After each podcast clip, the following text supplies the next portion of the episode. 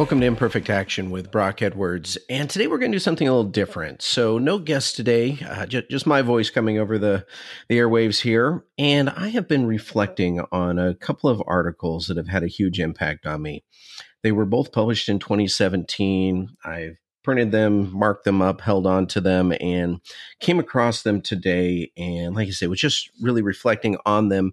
And they really seem to echo and underscore uh, se- several of my most recent guests. You know, it seems like recently I've had several guests who are really focused on purpose, on meaning, on creating impact. Um, you know, most of the guests actually are, are talk about those things, but I've had a few just really, really focused on it. That's what they spend their days doing and uh, that you know it's largely coincidental that they've all come up at about the same time. It wasn't planned. I, I would love to say I have a you know editorial calendar going out for the next year and planning out what what's going to happen when, but uh, really because people often have to reschedule at the last minute. Sometimes there's technical issues forcing a rescheduling. Things come up, and or sometimes people schedule a couple of months in advance. Uh, it, I always find it curious when we end up with a, a string of people all talking about similar things. And the first article I wanted to talk about is by Anthony Moore, and it's called Why Most People Will Remain in Mediocrity. He published this in November 2017. I think it was on Medium. A quick Google search should turn it up. Anthony Moore, Why Most People Will Remain in Mediocrity. And he starts off with a quote from Tim Ferriss, and it, it just says, It's lonely at the top. 99% of people are convinced they are incapable of achieving great things, so they aim for mediocre. The level of competition is thus fiercest for realistic goals, paradoxically making them the most competitive. And one of his first points, one of the reasons he believes pe- most people will be stuck in mediocrity is that he says most people are simply not willing to fail. And if you're not willing to fail, you guarantee you'll stay average at best. And he goes on to uh, mention that the, the mediocre majority doesn't value learning. Most people aren't willing to put themselves out there to stretch their comfort zone, to really question their thoughts and question their actions and dig in and try something new. And then he goes on to quote uh, Darren Hardy, who is the publisher of Success Magazine. And he said that Darren Hardy once remarked that he's always glad when something is difficult because that means most people won't ever do it. And he adds, ironically, the fiercest competition is for second class prizes. And I find that so fascinating that so many of us, and, and I certainly put myself in this category, because we're not willing to not just dream big, but believe big. We, we end up often just kind of scuffling for the scraps versus going out and into that blue blue ocean territory where no one else is playing. And, and I've always thought about this as playing bigger.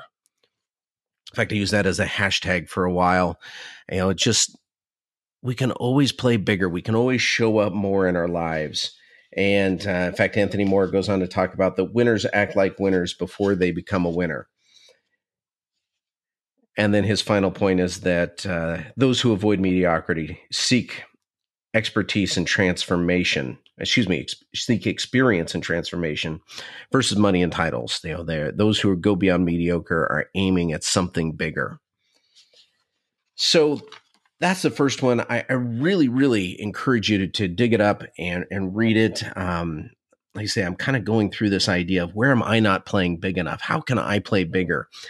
How where is my belief in what i'm capable of doing holding me back? And um, it's just such a great thought to think about. And then taking that a step further, because I am very interested in purpose. Purpose is very, very important to me. Eh, I, it guides a lot of what I do. I have a, a very definite purpose in my mind of what it is that I want to do and, and the reason that I'm here. And the, the next article, which kind of echoes or bridges those thoughts is by Ryan Holiday, uh, one of my absolute favorite writers. He takes big ideas and makes them very simple, easy to understand. And uh, anyway, he did an article also in 2017 called How to Live a Full Life and Leave Nothing on the Table by 30. Um, and he lists 40 different things that he thinks everyone should do. Uh, and I suspect a lot of this is talking to himself as well. But uh, one of the things he mentions, in fact, it's number 27, he says, work a lot. He goes on to say that everyone loves to repeat the line, on your deathbed, you won't be happy you work so much. And he says, um, I'm very proud of what I do. I will be reflecting happily on all of it. What no one sits there and thinks is how glad they are that they got good at video games, how many restaurants they ate at, the time they spent chasing girls or boys, or political arguments they got into. There are many, many, many more wasteful and regrettable things we do than work. Pouring yourself into something you believe contributes to the world is one of the best ways to feel content and accomplished. Don't sell this short. I think that's a really, really profound point because I think that that deathbed regret of spending too much time in the office is spending too much time doing work that we don't find meaningful work that we don't find has impact on the world work that we we don't find purpose or connection to i think he's onto something when, when he points out that it's not the trivialities that we, we look fondly back on. It, it's the meaning and the significance and the impact that we have that we look fondly back on. So I take his advice as don't waste your time on things that don't have meaning and purpose and impact for you, but really figure out what those are and dig in.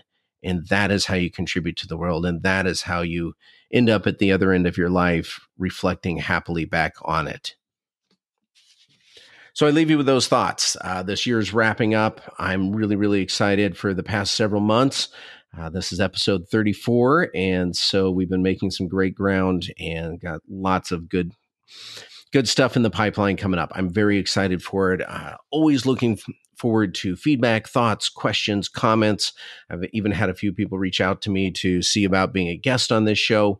As always, you can reach me at Imperfect Action Podcast. That's all one word, Imperfect Action Podcast at gmail.com.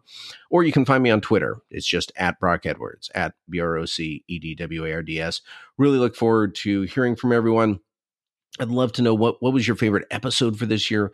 What information have you put into use? Who have you shared this podcast with that, that's really made a difference? Anyway, uh, as we wrap up the year, we may have one more before, maybe two more before the end of the year, but it's getting close here.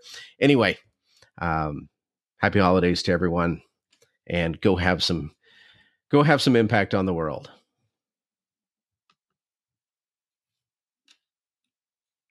Hey, thank you for listening to Imperfect Action today.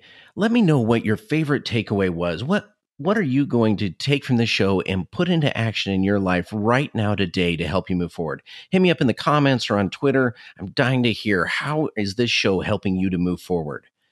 Now, one of the things I want to mention was that today's episode was brought to you by NutriFit. Now, I tried NutriFit's whey protein supplement after meeting the founder and hearing about his journey and his commitment to quality. I like to support up and coming businesses, so I gave it a try and I was really amazed at it. Now, I've had a lot of different protein drinks, but what made NutriFit different is one, that it mixes immediately, and also that the chocolate flavor actually tasted like chocolate. You know, so often they taste that like some kind of chemical engineering science project rather than just like food. And on top of that, NutriFit has no artificial sweeteners, colors, or preservatives. Plus, it includes probiotics, and I find it to be easy on the stomach. Now, the true taste test of it all is that my teenage daughter even likes it. She often has a shaker cup in the morning just on, on her way to school. Now, there are a lot of supplement brands on the market, but I do want to mention that NutriFit happens to be my personal favorite.